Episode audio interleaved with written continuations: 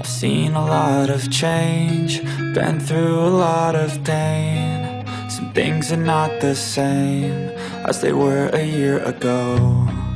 But all will be okay. I move on each and every day. The past is where it stays, way back a year ago. The William Roe Encounter. I had been working on the highway near Tete Jaune Cache for about two years.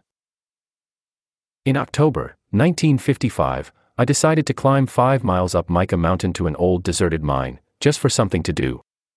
I came in sight of the mine about 3 o'clock in the afternoon after an easy climb. I had just come out of a patch of low brush into a clearing when I saw what I thought was a grizzly bear, in the bush on the other side. I had shot a grizzly near that spot the year before. This one was only about 75 yards away, but I didn't want to shoot it, for I had no way of getting it out. So I sat down on a small rock and watched, my rifle in my hands. I could see part of the animal's head and the top of one shoulder. A moment later, it raised up and stepped out into the opening. Then I saw it was not a bear. This, to the best of my recollection, is what the creature looked like and how it acted as it came across the clearing directly toward me. My first impression was of a huge man, about six feet tall, almost three feet wide, and probably weighing somewhere near 300 pounds. It was covered from head to foot with dark brown silver tipped hair. But as it came closer, I saw by its breasts that it was female. And yet, its torso was not curved like a female's. Its broad frame was straight from shoulder to hip. Its arms were much thicker than a man's arms, and longer, reaching almost to its knees. Its feet were broader proportionately than a man's, about five inches wide at the front and tapering to much thinner heels. When it walked, it placed the heel of its foot down first, and I could see the gray brown skin or hide on the solace of its feet. It came to the edge of the bush I was hiding in, within 20 feet of me, and squatted down on its haunches. Reaching out its hands, it pulled the branches of bushes toward it and stripped the leaves with its teeth. Its lips curled flexibly around the leaves as it ate. I was close enough to see that its teeth were white and even. The shape of this creature's head somewhat resembled a Negro's. The head was higher at the back than at the front. The nose was broad and flat. The lips and chin protruded farther than its nose. But the hair that covered it, leaving bare only the parts of its face around the mouth, nose, and ears, made it resemble an animal as much as a human. None of this hair, even on the back of its head, was longer than an inch, and that on its face was much shorter. Its ears were shaped like a human's ears.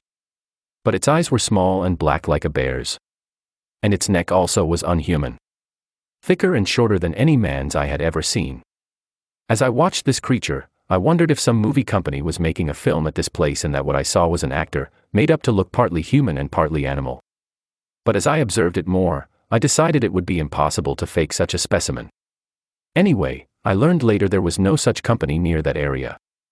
Nor, in fact, did anyone live up Mica Mountain, according to the people who lived in Tete Jaune Cache. Finally, the wild thing must have got my scent, for it looked directly at me through an opening in the brush. A look of amazement crossed its face. It looked so comical at the moment I had to grin. Still in a crouched position, it backed up three or four short steps, then straightened up to its full height and started to walk rapidly back the way it had come. For a moment it watched me over its shoulder as it went, not exactly afraid, but as though it wanted no contact with anything strange. The thought came to me that if I shot it, I would possibly have a specimen of great interest to scientists the world over. I had heard stories of the Sasquatch, the giant hairy Indians that live in the legends of British Columbia Indians, and also many claim, are still in fact alive today. Maybe this was a Sasquatch, I told myself. I leveled my rifle. The creature was still walking rapidly away, again turning its head to look in my direction. I lowered the rifle. Although I have called the creature it, I felt now that it was a human being and I knew I would never forgive myself if I killed it. Just as it came to the other patch of brush, it threw its head back and made a peculiar noise that seemed to be half laugh and half language, and which I can only describe as a kind of a whinny.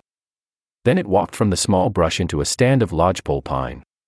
I stepped out into the opening and looked across a small ridge just beyond the pine to see if I could see it again. It came out on the ridge a couple of hundred yards away from me, tipped its head back again, and again emitted the only sound I had heard it make, but what this half, laugh, half language was meant to convey, I do not know. It disappeared then, and I never saw it again. I wanted to find out if it lived on vegetation entirely or ate meat as well, so I went down and looked for signs.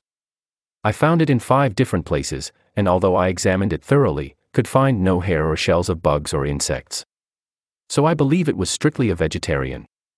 I found one place where it had slept for a couple of nights under a tree. Now, the nights were cool up the mountain, at this time of year especially, and yet it had not used a fire. I found no sign that it possessed even the simplest of tools nor a single companion while in this place. Whether this was a Sasquatch, I do not know. It will always remain a mystery to me, unless another one is found. I hereby declare the above statement to be in every part true, to the best of my powers of observation and recollection. Signed, William Roe from Ivan T. Sanderson, Abominable Snowmen, Legend Come to Life. Okay, dear listener, that about wraps it up for now. My name is Jerry Matthews. You can reach me at yellowcoyote at talis.net. Thank you for your interest, and until the next time, keep searching.